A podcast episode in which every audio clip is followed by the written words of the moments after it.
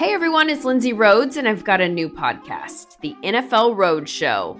Fun and kind of nerdy conversation about the NFL every Monday, Wednesday, and Friday. I've got some amazing guests that are joining me. I'll be breaking the huddle with the top stories, previewing games. We'll get you set for the weekend fantasy with our Fantasy Friday episodes, and we'll answer some of your questions as well. So subscribe to the NFL Road Show on Apple Podcasts, Spotify, or wherever you get your podcasts.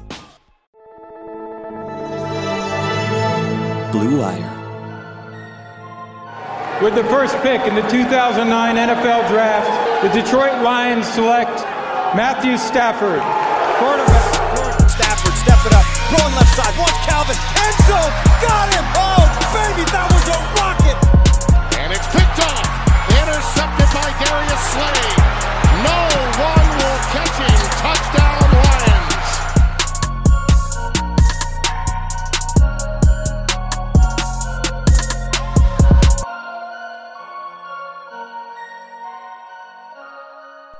Hello and welcome to a Christmas Day edition of the Michael Rothstein Show. Merry Christmas if you celebrate. Happy Hanukkah if you already had Hanukkah beforehand. Whatever holiday you celebrate, I hope that you get some time either virtually with your family or if you're able to be with your families, that you have been with them. And I want to start this episode by thanking all of you for taking the time throughout this past year, through all of the episodes that we've done for listening, for commenting, for asking questions, for downloading, for subscribing. It means a lot to me knowing that at least some sort of audience is willing to kind of hang around through this weird, different 2020 and this lost and probably very frustrating for a lot of fans 2020 Lions season. So we're almost there, almost at the end. Two games left, and of course, it couldn't be close to the end without some sort of drama. So that is where we start before we get into today's interview with Tampa Bay Buccaneers reporter for ESPN, Jenna Laine. We first hit on what's going on with the Lions, where if you look at who's going to be coaching on Saturday, it's not pretty. It's it's going to be a lot of inexperience, a lot of opportunity, and man, I'll be honest with you, if somehow, some way the Lions win this game, it is a heck of a story. You could even maybe make a movie out of it. That's how crazy it could end up being. Because guess what? Darrell Bevell, not available on Saturday. Cory Undlin, not available on Saturday. Ty McKenzie, not available on Saturday. Steve Gregory, not available on Saturday. Bo Davis, guess what? Also not available on Saturday. So what do the Lions do? Well, Robert Prince becomes the head coach. And this game will not be Robert Prince's technical head coaching debut because Darrell Bevell will get credit for the win or the loss on his record, according to Elias. However, this will be Robert Prince's first real turn in the head coaching chair. Why him? He's been around for a while. He's worked with a lot of the players. There wasn't a great answer given as, as to why Robert Prince over, say, Sean Ryan in that role or Kyle Caskey in that role. Sean Ryan will be the play caller. And I asked Darrell Bevell about this, especially because Robert Prince has experience in places as far flung as Japan to college as an offensive coordinator why he wouldn't be the play caller and say make Sean Ryan or again Kyle Caskey the head coach. Caskey really the guy on the offensive staff that maybe has the best chance of being a head coach one day. And Bevell said that Sean Ryan has he, they've been working together on talking about play calling in the past. I think he's trying to maybe groom him a little bit to become a coordinator in the future.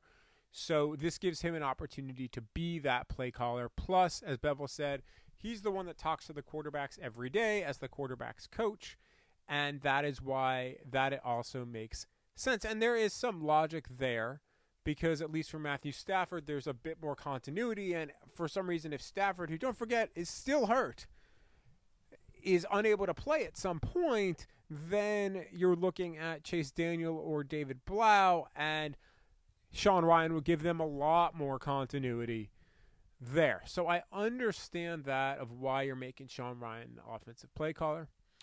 Uh, unfortunate for Kyle Caskey that he doesn't get an opportunity to get uh, bump up in a chair, but it might also have come down to Robert Prince being around the longest of any of the assistant coaches, except for one guy. And that guy is the defensive coordinator. That guy is Evan Rothstein from Merrick, New York, right next to my hometown of East Meadow, New York. He went to Bellmore JFK High School, which was where I actually played rec basketball for four years. Every, I think it was like Tuesday or Wednesday night with the B'nai B'rith Youth Organization when I was in AZA.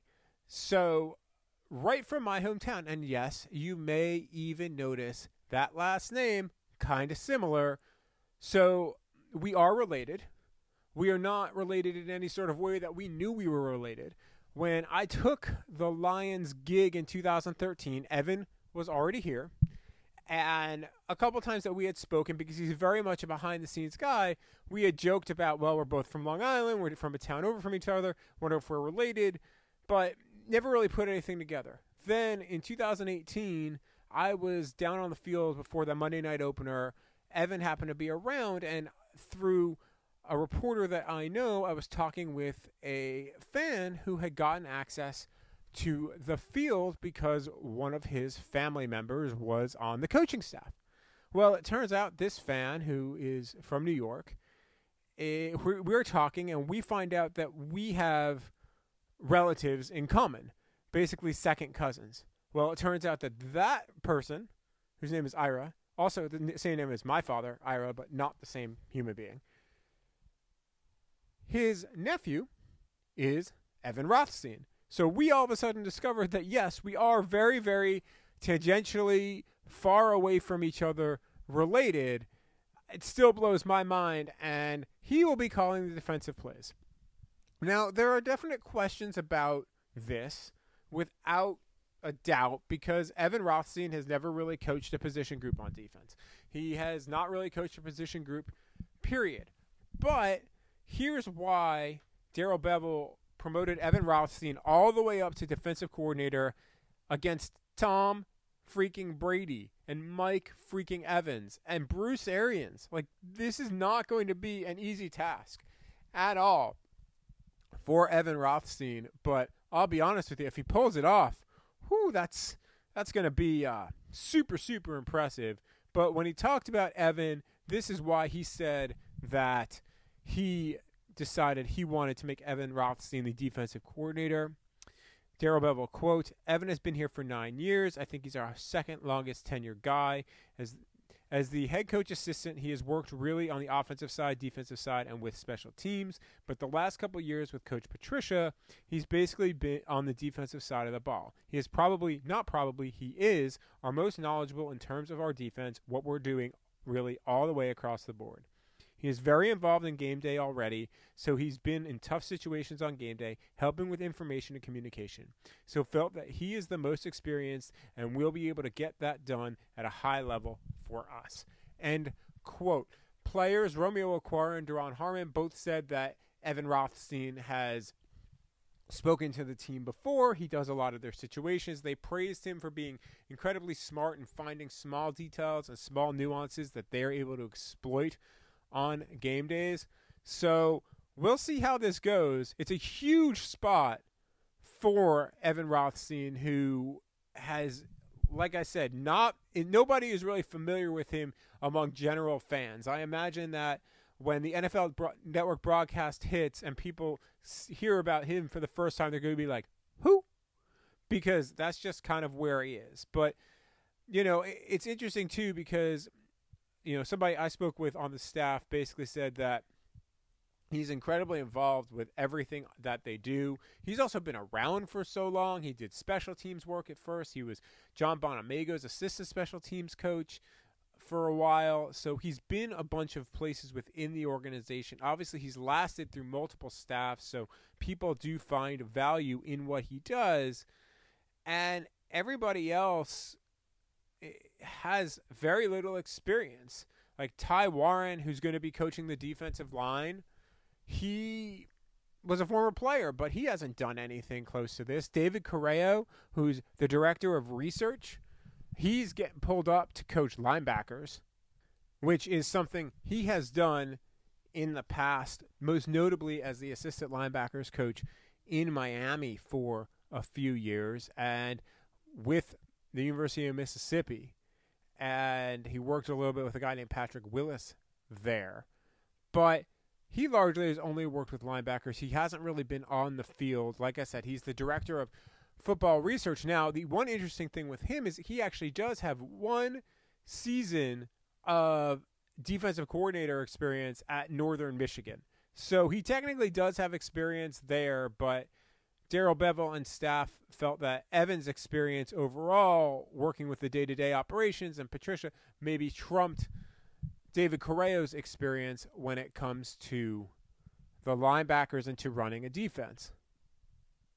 Tony Carter, who played corner in the NFL, he will be, and he's a defensive assistant right now for the Lions. He will be handling the secondary. So that is your defensive staff.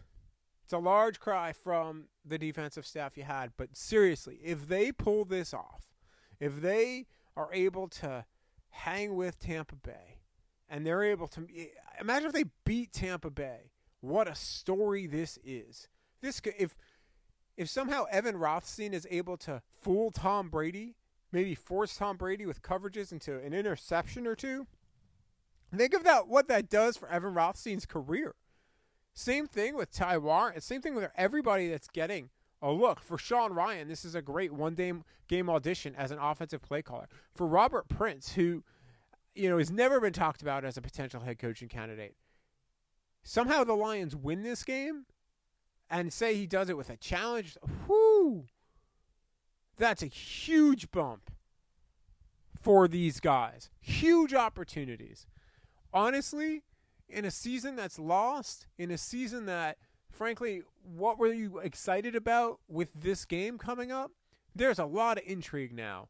I'm really curious to see what happens this might be the most curious I've been about a game, save the Bears game when Bevell took over. This is probably the most curious I've been about a game since maybe week three of this season.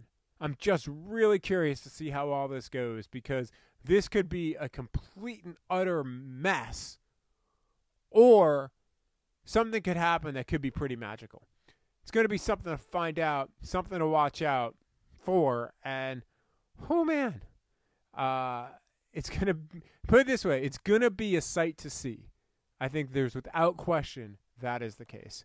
We'll be back right after this break with the great Jenna Laine of ESPN, and we'll break down some Bucks, some Lions. This, by the way, was recorded before we knew all of the staffing changes so there'll be maybe a little bit of outdated things here and there. But hope you enjoyed that conversation, and we will get with you right after the break.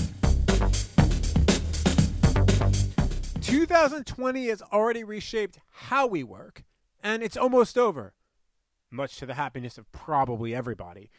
Businesses across the globe are challenged to be their most efficient, which means every hire is critical. Indeed is here to help. Indeed is the number one job site in the world with more total visits than any other job site according to ComScore. Indeed helps you find quality candidates quickly so you can focus on hiring the person you need to keep your business going. Unlike other sites, Indeed gives you full control and payment flexibility over your hiring. You only pay for what you need. You can pause your account at any time, and there are no long term contracts. That's right, no long term contracts. And now Indeed's new new way of matching you with candidates instantly delivers a short list of quality candidates who resume, whose resumes on Indeed match your job criteria that you can contact the moment you sponsor a job, making Indeed the only job site that can move as fast as you do. 73% of online job seekers in the U.S. visiting Indeed each month, according to ComScore, total visits. So it's clear Indeed can help you get the quality hire you need. That's why more than 3 million businesses worldwide use Indeed for hiring. Right now, Indeed is offering our listeners a free $75 credit to boost your job post, which means more quality candidates will see it fast faster than even Matt Prater's 59 yard field goal went through the uprights. Try Indeed out with a free $75 credit at Indeed.com slash BlueWire. This is their best offer available anywhere. Go right now to Indeed.com slash BlueWire. Offer valid through December 31st. Terms and conditions apply. And football, as we have seen, is very much back in full swing. And you might not be at a game this year, only 500 or so people can be in Lions games over the last couple of home games, but you can still be in on the action at Bet Online. Bet Online is going the extra mile to make sure you can get in on every possible chance to win this season. From game spreads and totals to team player and coaching props, Bet Online gives you more options to wager than anywhere else. You can get in on their season opening bonuses today and start off wagering on wins, division, and championship futures all day, every day. Head to BetOnline today and take advantage of all the great sign up bonuses. Don't forget to use that promo code BLUEWIRE at betonline.ag. That's BLUEWIRE, all one word. BetOnline, your online sportsbook experts.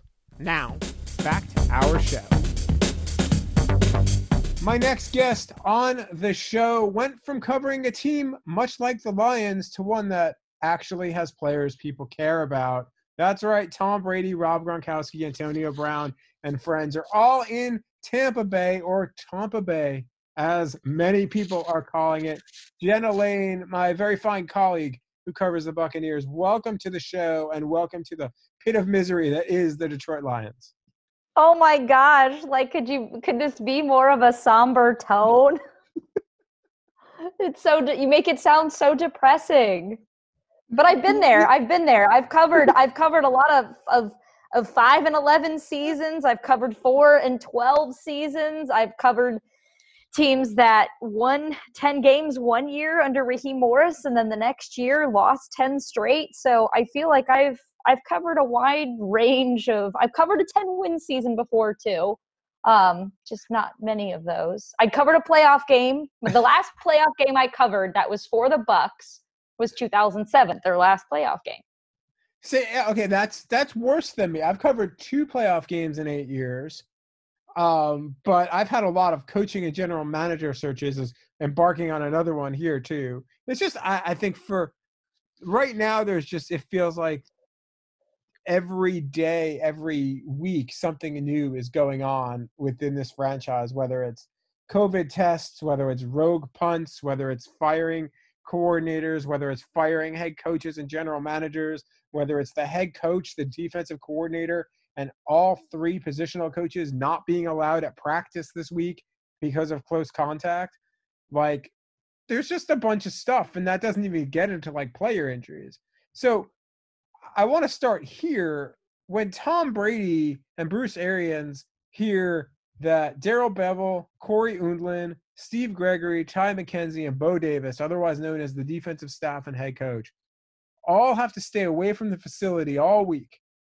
And the only defensive staffers that are around are guys who are low level staffers or interns that don't have experience. What do Tom Brady, Bruce Arians, and that receiver corps start to think about? Well, they went 0 and they went 0 for 17, 0 and 17 in the first half last week against the Falcons. So they've got their own share of problems that they're trying to sort out. And I know them, I know the way they think. And that was, of course, a Falcons team that that is four and ten right now. They're not overlooking anybody. Um, and and rightfully so because they have they've had instances this year where where they've really struggled in games. Um, it's been talked about even more than their struggles in prime time have been their their slow starts. I mean it was a completely different looking team in the second half last week and that's it's been a problem for them this whole season.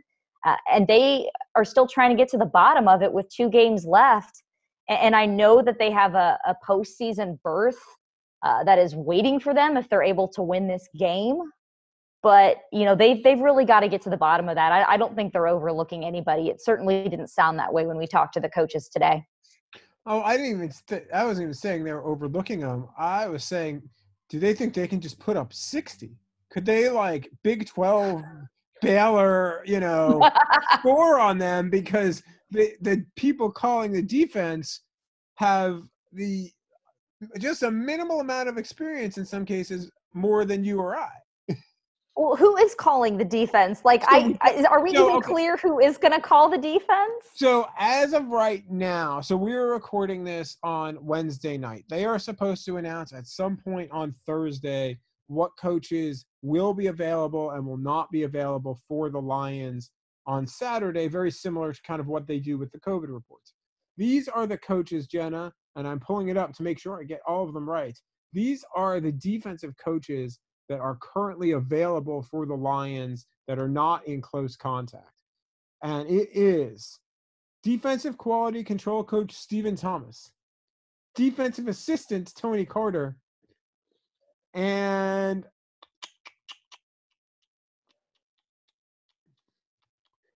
uh, minor William Clay Ford, minority coaching assistant, minority coaching assistant assistantship, Ty Warren. Ty Warren, obviously the former NFL player, but that is your defensive staff at the moment. Now, maybe they bring in who's Billy Yates is the assistant offensive line coach, and he worked on the defensive side of the ball the last couple of years when he was in that minority internship, apprenticeship type situation. So maybe they kind of bring him over to help out. But that right now is your on field coaching staff during practice. Everyone else is watching over Zoom and making corrections through Zoom. So I know that there has been a, a situation regarding some rogue uh, play on special teams, some rogue play calling, but that's uh, some defensive rogue uh, play calling, I guess you would call it. There, they they certainly have some opportunities to go rogue in that capacity. Go rogue. I, I think Matthew Stafford talked about this, and he's just like, well, you know, it's an opportunity because the Bucks don't know what. There's not much of a book on these guys, and I'm start. I'm like holding my laughter because I wanted to be like, yeah, the book on these guys is like a preschool book, like you know, you, that with blank pages. You just don't know. There's not that level of experience there. Like, what's gonna happen? It's yeah, like a preschool book. it, it's like but that's what it is right and then your special teams situation you fire your special teams coordinator if you're the lions you fire him on monday for going rogue the last straw of multitude of things by the way the same day that the punter who credits him for all of what he's done gets named to the pro bowl so nice little delicious bit of irony there and so But if you know you're going to go out, go all out, just like Gregg Williams. Like, you know, he called a cover. Didn't he call it cover zero on his last Yeah. play? his last. If you're gonna like, if you're gonna go, you got to go all out. You got to do it memorably, right? I guess, and I guess that he, he got, listen, Brayden will get known for this for sure. Like I said it earlier this week on one of the shows that, you know, every interview that dude's gonna have for a long time, he's gonna have to answer what the hell happened there. Because if you're a head coach, how can you trust him? Like, that's a tough call. If you're gonna go rogue right after the coach tells you, hey, punt, and you're like, meh, no. like like and, and Brayden hasn't talked and and hasn't shared his side of the story, so maybe this isn't the full picture, but like whew, it's uh it's fun times here in Detroit, Jenna. This is why He's I on some other coaching staff, though. Who knows? Marvin Lewis gets a job. He can he can jump back in there with him. He was part of his coaching tree. Absolutely, yeah. I think Marvin and I mean his listen, his dad is Kerry Coombs, the Ohio State defensive coordinator, so he could always land there. I would imagine as an analyst of some sort. But he but you're talking about a guy who's was being talked about as maybe being a head coaching candidate in the NFL in like two two years Absolutely. Yeah, he's one of the he's one of the young up and comers for Yeah. sure. to this.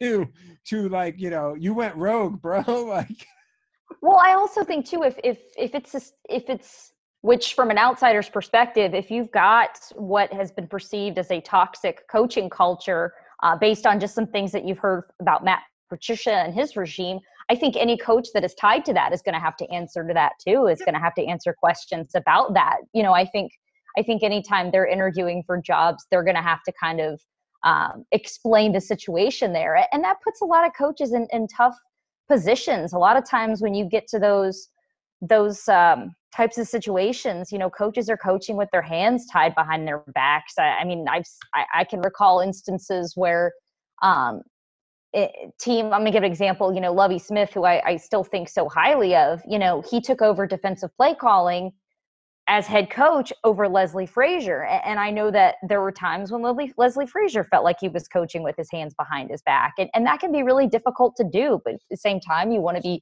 loyal to the head coach. And I mean, there's just a lot of, a lot of dynamics at play. So it's, it's really just fascinating to me though, how, you know, between winning and losing and, and just chemistry, um, you know, we, we talk about winning and losing and everything, and obviously how important that is on a coaching staff, but but chemistry is a big part of it too. Just the ability to work together. But but when you do have those wins and losses, how quickly morale can just, you know, just circle the toilet. Oh yeah, it's like, I mean, for three years, that's what that's what that's what the Lions were like, and they knew it too. Is like once they that Matt Patricia got let go, it, there was an instant change in like comfort so you're covering a team that seems like there's largely not that much controversy, except does Bruce do Bruce Arians and Tom Brady maybe not like each other? There was rumors about that. Like, where are oh, things there? Yeah, yeah. Where are things there? Because I think a lot of people are curious with that, and and maybe how that might affect what the Bucks offense has done this year totally overblown. I have said from the beginning that that has come from the outside. Uh, it started week one when Tom Brady had a, a rocky debut with the Bucks against the Saints, and Bruce Arians did something that had not been done in New England before. And he wasn't calling Brady out or anything like that. This is just how Arians is. He was asked a question, what happened there on on on those two interceptions? And and, and Arians actually came back and corrected himself because initially he said one of them was a bad throw, but what it really was, oh, and then he said another one was he read the coverage wrong. It was actually Mike Evans who read the the coverage wrong. Brady read it correctly, uh, but one of them thought it, w- it was cover two. Um, it, it, it, so basically Evans kind of stopped the route, whereas Brady, um, you know, threw it deeper. So, um, but what Arians did was he he had he said, yeah, that was a on that interception. It, he um, he read the coverage wrong, and again, he came back and, and said that that wasn't the case. But then on the other one, yeah, it was a bad throw. He is not afraid to say at the podium when asked, yeah, that was that was a bad throw or bad decision.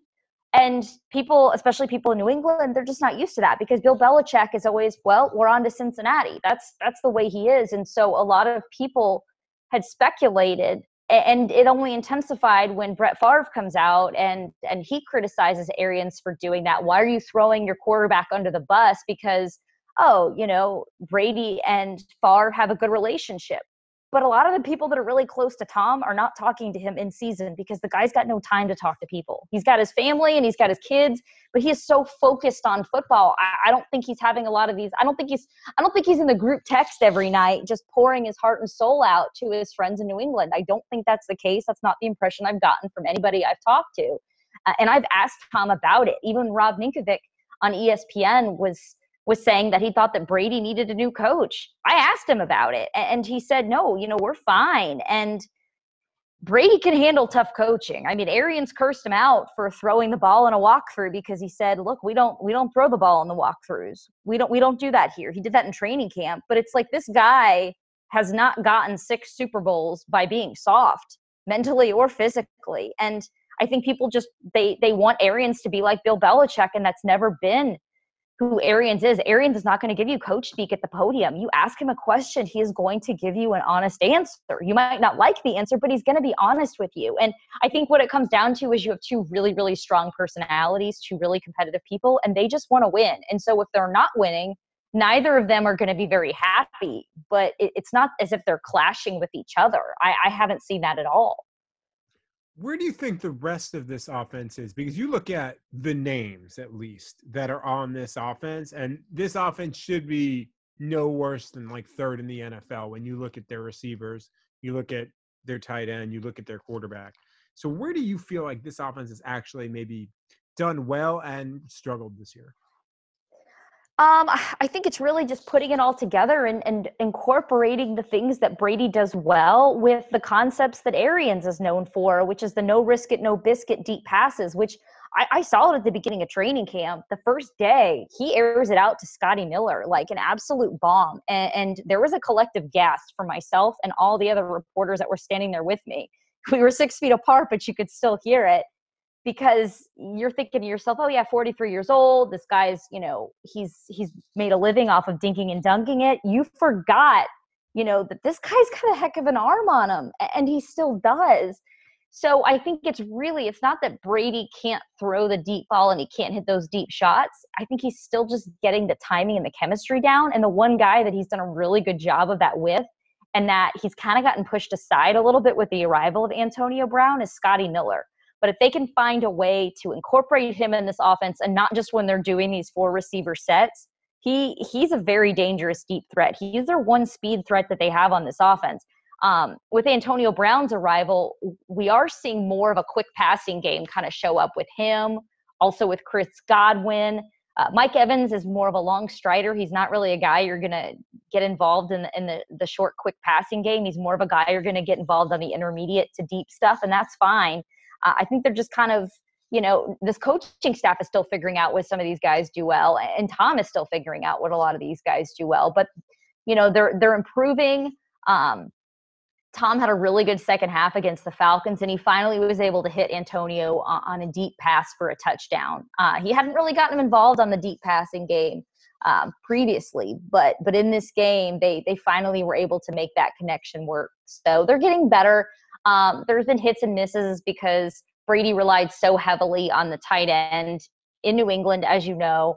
Bruce Arians is not known for getting the tight end involved a lot in his offense. And so they've had to make some concessions there, but there have been some bright spots. We have seen Rob Gronkowski, you know, towards midway through the season and on, you know, doing some more of those crossing routes um, that that you saw more in New England because you know tight ends just really in, in Arians' system aren't really doing a lot of vertical stuff. They're more um, you know, just just doing kind of the the basic, um, you know, the just the out routes and things like that. You know, they're they're not really doing a, a full route tree, but but you're starting to see Gronk work the seam more. I think that they would have a lot more success if OJ Howard was still available, but he's on IR.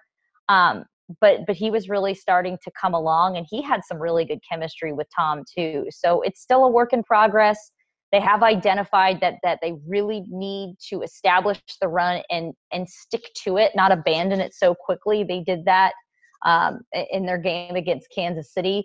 So I think that that's another area for them. And you're going to see this week they they're not going to have Ronald Jones still. He he's on the COVID list and he's recovering from from pinky surgery.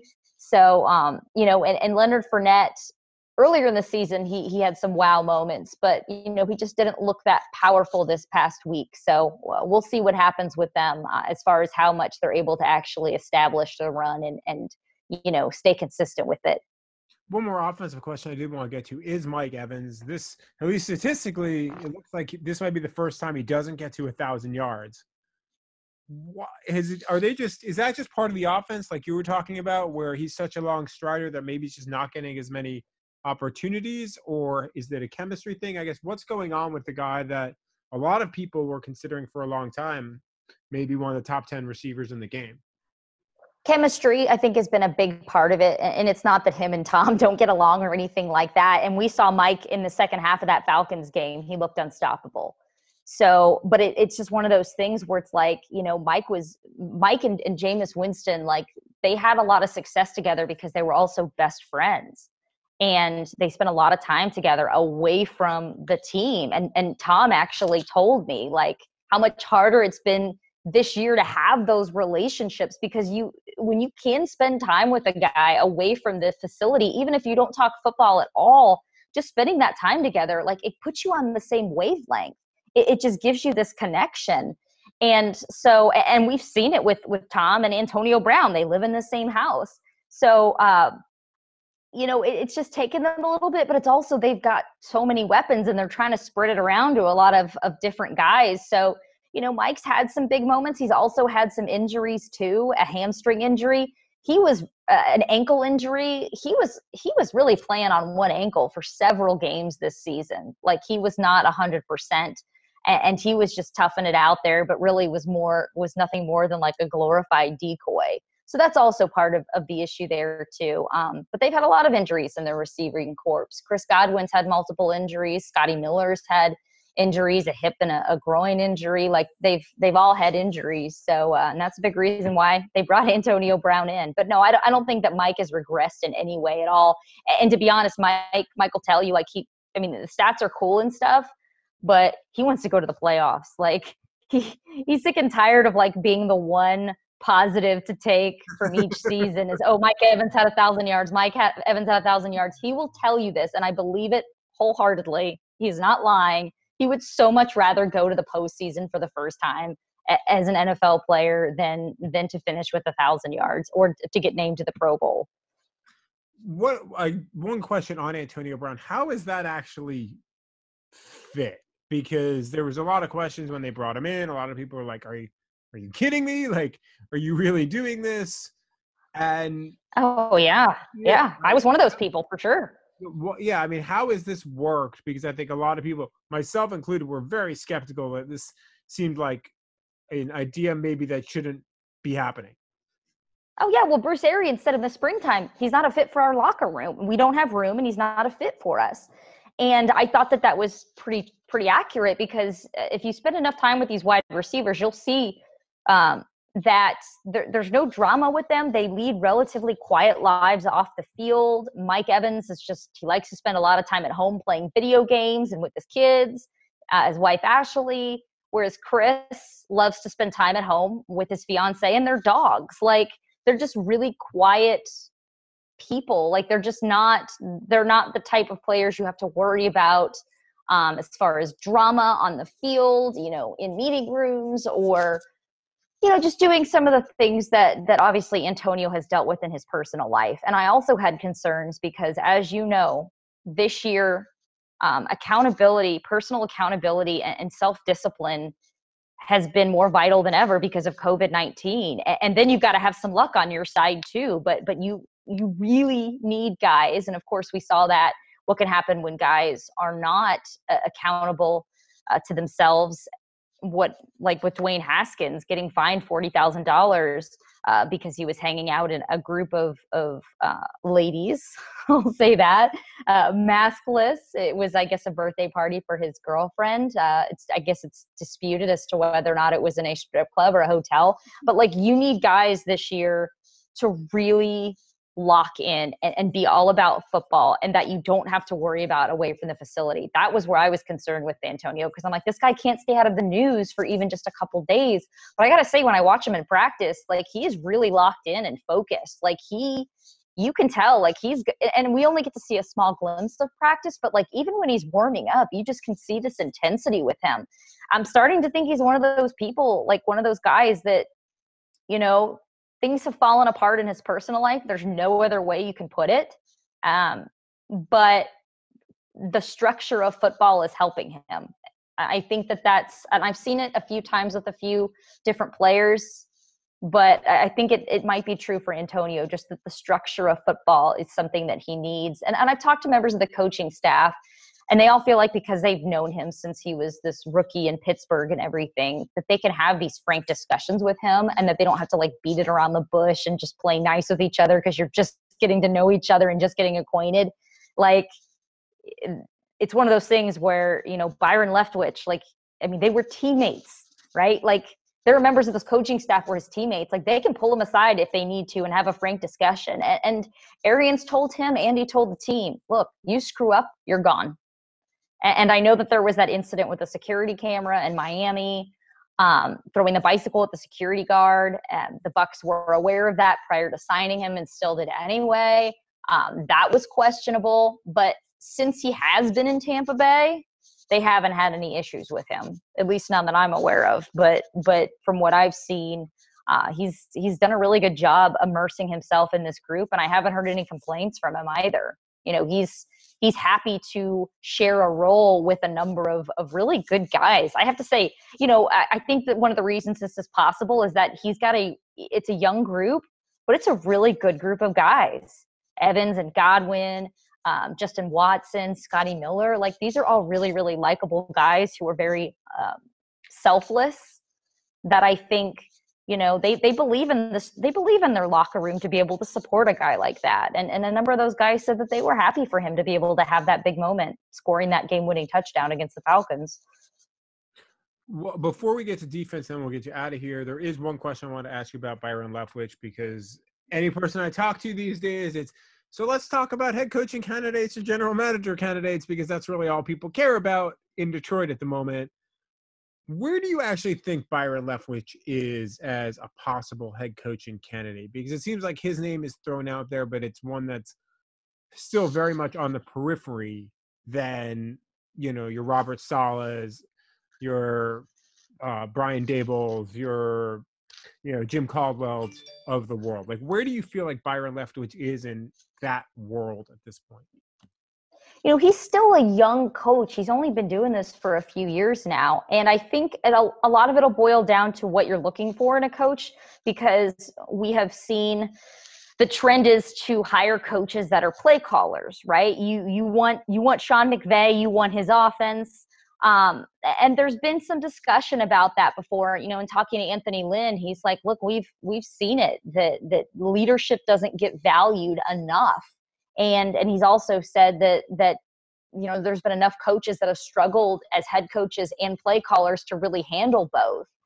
Um, I think as as far as Byron goes, I think he's honestly a, a couple years away from really being um, a legitimate hire. I, I, think I think if he got into an interview room, I think he could really dazzle them because he has a wonderful personality. Um, and the thing that I think is going to be his strongest suit is that he has the ability to, to connect with players and relate to them on an emotional level because he did it for so long and he did it in a number of different places. And he was a starter and he was a backup and he was a high draft pick. Like he has you know so many of those experiences. And like i saw it very early on with him and tom brady. And there's no ego there with him either. He was so receptive. And i don't think it's just because he's working with with a six time super bowl winner. I think you know any quarterback you bring in there um, byron's going to be very receptive to their ideas i talked to drew stanton about it i talked to blaine gabbert about it both of them say byron has been really receptive to their ideas when they've worked with him he takes a lot of input from the quarterback. I mean, he really truly believes in building the system around the quarterback. Whereas I think he's also a little less stubborn than than Arians. I think Arians is a lot more married to his own system, whereas Byron, and we've seen it, he takes input from from the outside. I mean, there there have been weeks where we're like, "Where's the play action? Where's the play action?" And then all of a sudden it shows up like on Sunday, all, a lot more play action. Where's the motion? All of a sudden there's more of a commitment to motion. He takes input from a lot of places that a lot of people don't. So I think between his ability to relate to people emotionally and his uh, ability to take input from a lot of different places i think is going to help him a lot. And, and of course his experiences as a player which you just can't get unless you've done it at the highest level. Um, but i think he, at times he's had some hiccups when it comes to play calling and things like that. Um, i saw it a little bit more last year than this year but he still has his moments. Um, he's he's had some highs and some lows um, play calling wise um, but I think, especially giving him maybe another year with Brady, I think there's a lot of things he can learn from that from that situation. And he's he's worked with some great quarterbacks now, so I, I think he's he's really developing a solid resume for himself. I just I honestly would be concerned if he would if he took control of a team now, just because I think he's still developing in some of those areas when it comes to leading a team but but that's just my vantage point. Um, I, I, think he's I think he's ultimately going to end up being a head coach, and I know Arians feels pretty strongly about that too. I'd say that if there's a if there's an NFL ready head coach on the staff, it would be Todd Bowles. He has the experience already of, of doing that, and to be honest, I don't think he got a, a, a totally fair shot in New York. Yeah, it's well. You mentioned Todd Bowles. I was going to be who I asked about next. Has he figured out what went wrong in New York, and and has he maybe remedied some of the things that did go wrong in his world when he was the head coach there because that was the big thing beyond just having to understand that New York's such a different growing up there, New York's just such a different media market that you Oh, do the totally. if you do the slightest thing wrong in New York that doesn't raise a blip in a lot of other places is back page everywhere. Like, and it takes uh, it takes the right coach to know that, and there are a lot of coaches who are good coaches that don't. So was that the big thing with with Todd in New York? And do you think that he's learned things from that New York experience to maybe give him that second shot? I haven't had too many conversations with Coach Bowles, and we've we've had plenty of of just you know normal conversations. We haven't had too many about like that aspect of New York, but I do think that being here in Tampa Bay has been really good for him, just because, as you said, it's a really different market. Even even if you go to New York, um, the way people communicate is a lot more direct than it is down here. The way we ask questions here tend to be a little more long-winded. There's also more or there's fewer of us.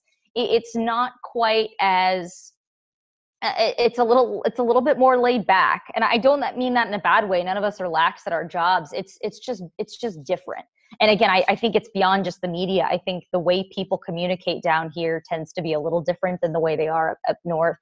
But um, i honestly think that you know I, I don't know if he has aspirations to be a head coach again.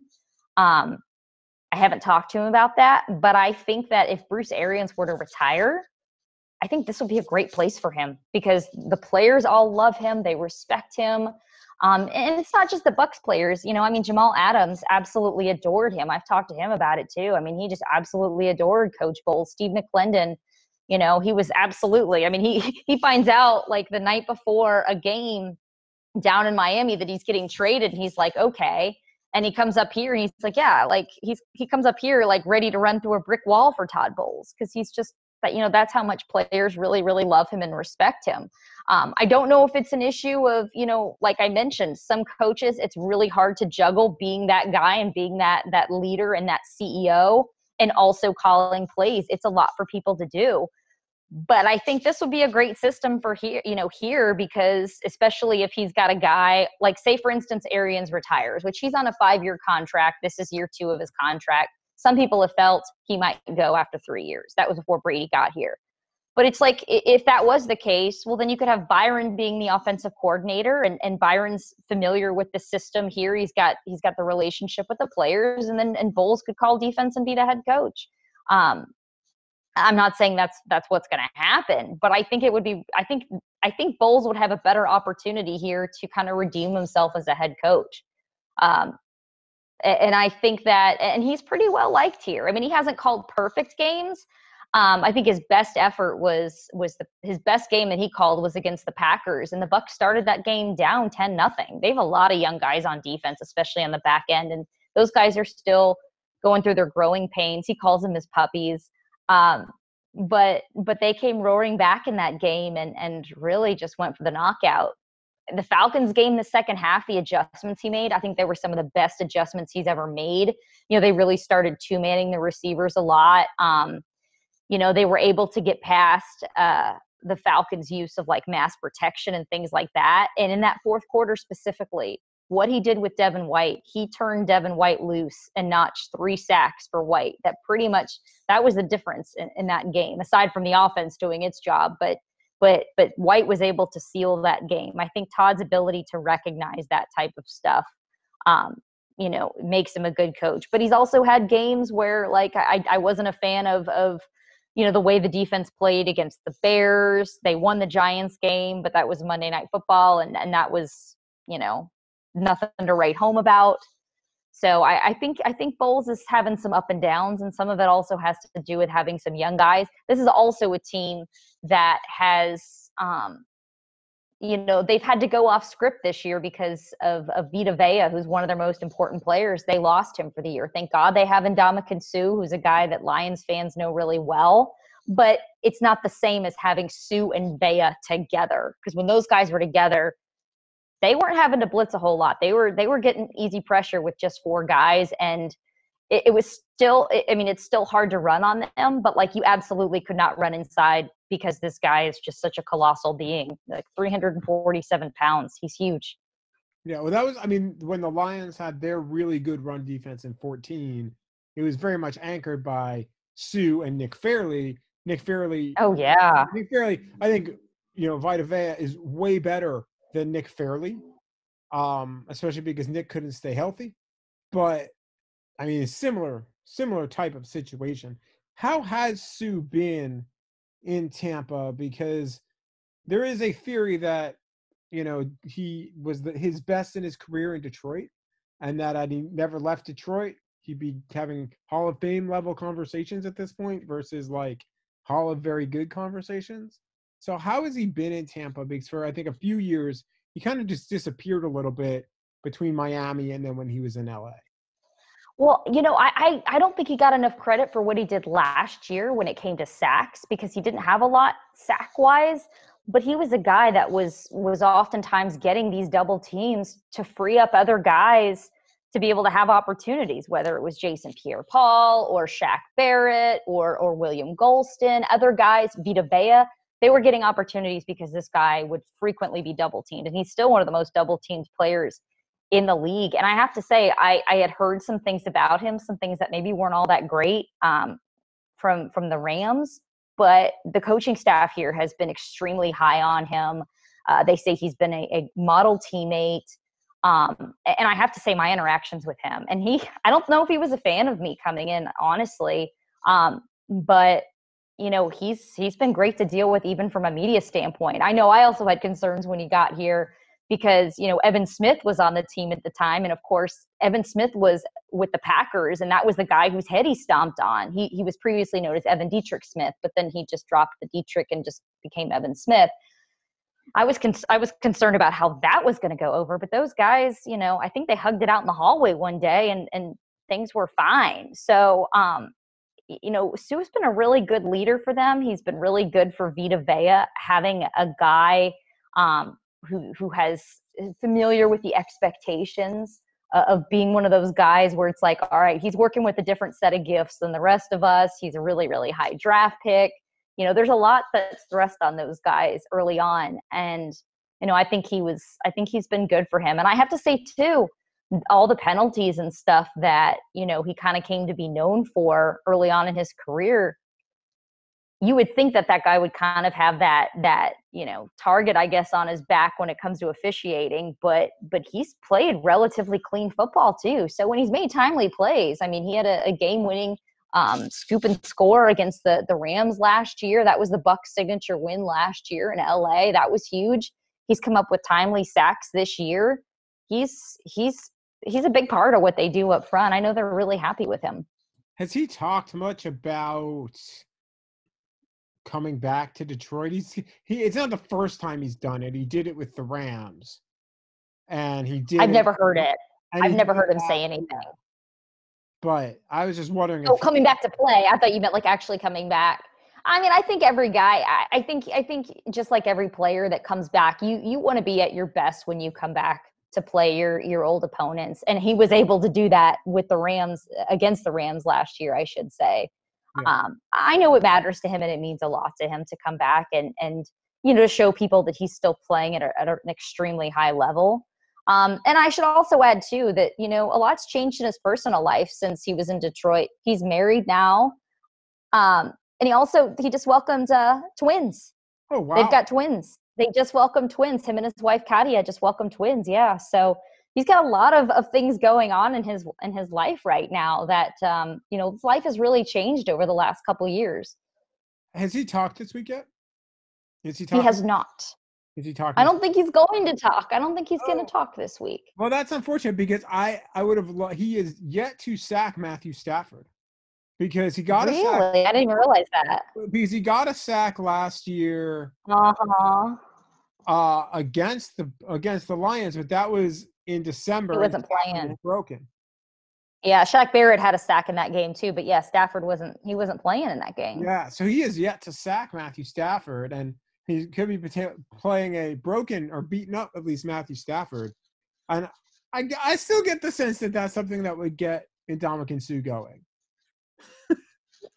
I- mean, I with a lot of these guys, they're always looking for ways to be motivated. I'm sure. Well, and plus the fact that you know they have an opportunity to taste the playoffs for the first time since 2007 as a franchise and have a winning season for the second time since 2010.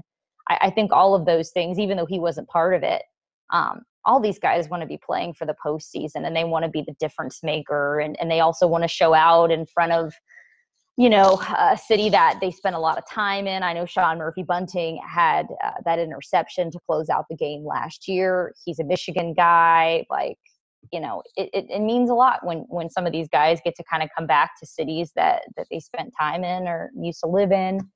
So, just with no fans. But oh gosh, yeah, that's been that's been really uh, see in Tampa we have had I think it was the first game, no fans, but it was like by week four. I think it was by week four. Yeah, by week four, they had some fans. And then by week six, which was the Packers game, they had the, the, the current capacity they're at now, which is about 16,000. And that makes a difference. You don't realize it. You don't think it does, considering it's a far cry from filling out a stadium but but it does definitely make a difference when when you know you've you've got this opposing team that's that's threatening to score. That that can make a difference having some of that noise and that energy. But i also have to say too we've seen a lot of opposing opposing fans in the stadium. I don't know how they get tickets but they do. A lot of i think a lot of bucks fans are trying to make some money. The economy is tough on everybody. Covid's hit a lot of people hard. I, I think some fans are trying to get some money or maybe they're not comfortable sitting in stadiums themselves um, no judgment there, but you know they've they've sold some of their tickets to uh, opposing fans. I still wouldn't do it. No way. I, I feel like that's just dirty and wrong. I feel like it's I feel like it's evil. What what sitting in a stadium or selling your ticket? No, like if I was a fan, I mean, I'm I'm a very loyal person. So like if I was a fan of the team, and I grew up a fan of the Bucks, like obviously when you become a when you become a journalist and you cover the team, you have to shed that fanhood. But like I'm thinking to myself, okay, if, if this was me in college or me like as a senior in high school, um, and I eh, and, and I was I had season tickets, I like absolutely no way would I ever sell them to an opposing fan. No way. Like no way. See, I would be completely different. Like on principle, absolutely not. I would be like, how much money are you going to give me? All right, cool. That's beer money. Like, we yeah. I'll say I didn't drink beer. I didn't. I didn't drink beer on my 21st birthday, and even then, I I don't even think I even had beer that night. I never drink beer. Like I, I I, I, I don't know. I, I had I had a little bit of uh I had a couple Jaeger bombs my my uh, 21st birthday. That was my first time drinking, and I think I called it a night. Yeah, I mean, well, I just said should have said alcohol money. I don't drink anymore. Haven't for over three years, but like, yeah, no, back then, oh yeah, that was that was that was money. Take now that. it's coffee money, right? Now it's coffee money. Now, no, now it is uh, money going into like an investment account. oh, okay. All right. So you're smarter than I am. I use, I have a star. I, I, I just, you know, I, I load my Starbucks card or my Panera card, or you know, it's not cheap when you want to go shop at Whole Foods, but you get the good organic stuff. You know, it all adds up. uh, so what do you think? Ha- so we'll, we'll end here. What do you think actually happens on Sunday with the Lions and their skeleton half coaching staff versus a team trying to get to the playoffs? Well, I can tell you that if if we still aren't sure who's calling the plays on defense, and I know we'll have to see what happens. Hey, I mean, the NFL has allowed the the Denver Broncos to essentially play a game without a quarterback. I still can't believe that happened. Um, I have to say though, if that is the case, this Bucks team, if they're unable to score, if they're unable to score in the first half of games, then something is seriously wrong with this team, and it's seriously broken with this team, right? Like they have an opportunity to go out and and give themselves a confidence boost, considering you know they didn't have the off season. They've talked about it enough. They didn't have the, you know missing the 500 reps over the summer and all that stuff. You know, it's it's we get two weeks left in the season, so it's it's put up or show up. Did I say that right? It's late. Close enough. Yeah, it's, it's, put up or shut up, and, and so they've got to do that here, which I, think they will. Um, just from a pure point standpoint, uh, I know Detroit has given up a lot this year defensively, the most in the league. Oh, so I I am hoping for big things for for them. Otherwise, because I got to tell you, when when they have these games where they can't figure it out, I'm I'm kind of racking my brain trying to figure it out myself. And Um, if they play the way that they played in the second half against the Falcons, they they should on they should honestly be fine. Yeah, I, honestly, I would be pretty surprised if this game was close beyond the first half because Stafford's Stafford's hurt, the offensive line is hurt, and you don't know whether you've got either one of your play callers or your entire defensive staff available or your head coach. That doesn't scream like successful a successful Saturday to me. you said preschool earlier, which has me literally thinking of like like old Mother Goose, like nursery rhymes. But like I'm gonna take that as my play calling sheet. Oh, I there was I mean, in no like no joke, there all day I've been hearing from fans uh being like they should just have like like the best they should just hire the best Madden player that you can find and just have him play have him like call the plays like remotely just to see what happened. I'm like the best Tecmo Bowl player, which which is me if if, if Bo Jackson's involved. Whoa, all right. All right. Everybody can win with Bo Jackson. I mean, like, come on, like, let's that be real true. here. Have you played it recently, by the way?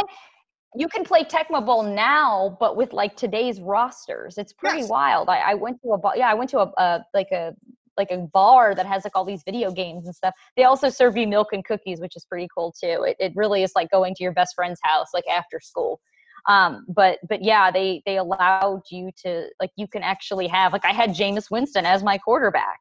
I, got picked off by Xavier Rhodes like three times, but so accurate. it, it was cool. it was well, it was it was really cool though to be able to to play with today's roster, but still, uh, you know, kind of have that nostalgia there.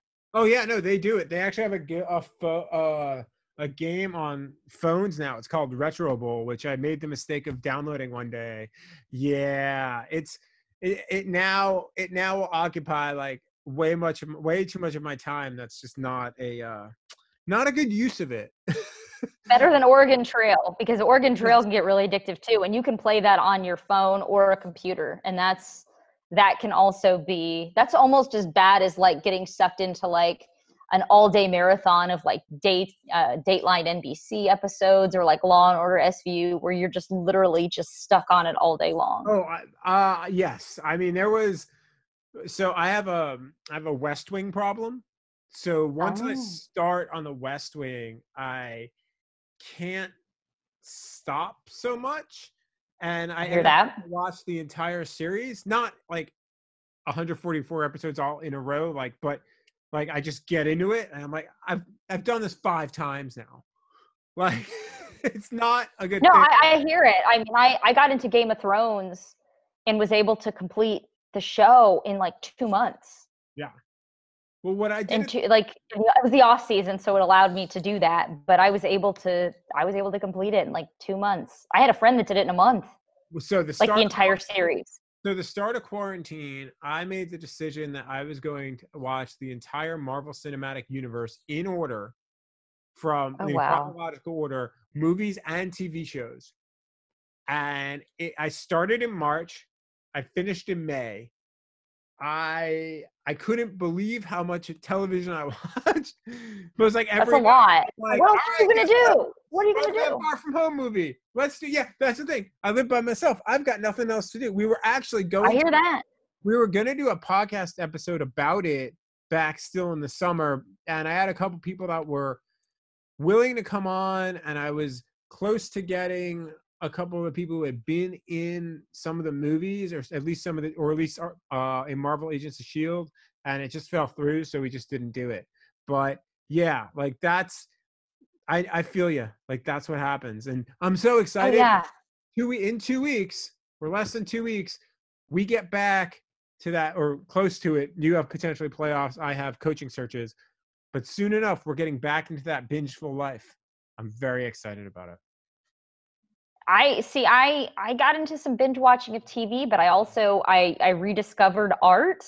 Um, you know, bought some painting supplies. My mom stress paints. That's what she does. Like if there's a bad football game and she just decides like I'm done with this, I want to check out. She did it some last year. She's done it a lot more in previous years. But like you know, you paint. It's kind of therapeutic. Like I've got this. I drew it. I have not painted it yet, but it's it's sitting in the corner of my living room. It is a picture of Grace Kelly. I still got to adjust it. I feel like her eyes are too high in proportion to her cheeks, so I got to bring it down a little bit. But it's this giant, like it's. I'll I'll post it when it's ready. I think my next one. I think I'm gonna do. You can appreciate this. Uh, uh I think my next one. I want to do Aretha. Okay. Nice. Yeah. Well- I, I, you know, I'm big, big Motown gal. So Yeah. I that's think what I'm disappointed I don't get to go up to Detroit this week because I, I went to the Motown Museum last time and they were so wonderful and nice to me and I had such a great time and I don't get to do that this time. No, I know. I it's traveling this no traveling this year has been unfortunate. But I do think that your mom should have about 50 of the 60 real minutes of time on Saturday to be able to focus more on painting. Just throwing that out there. I think she's going to be in, Okay. I think she's going to have some pretty good shape and uh yeah, that's just my that's just my thought on the game. Jenna, thank you so much for coming on. It was a blast. Absolutely. Yeah. Thank you. It was good catching up. Want to thank my guest, the great Jenna Laine from ESPN. You can follow Jenna on Twitter, and you should, at Jenna Laine ESPN.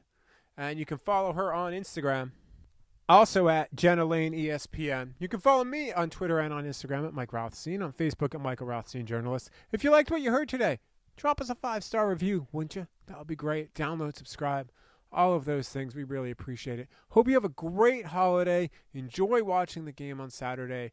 We will chat with you again on Monday and we'll break down kind of what the last week of the season is going to look like and talk a little bit too about the future of the podcast. Talk with you then.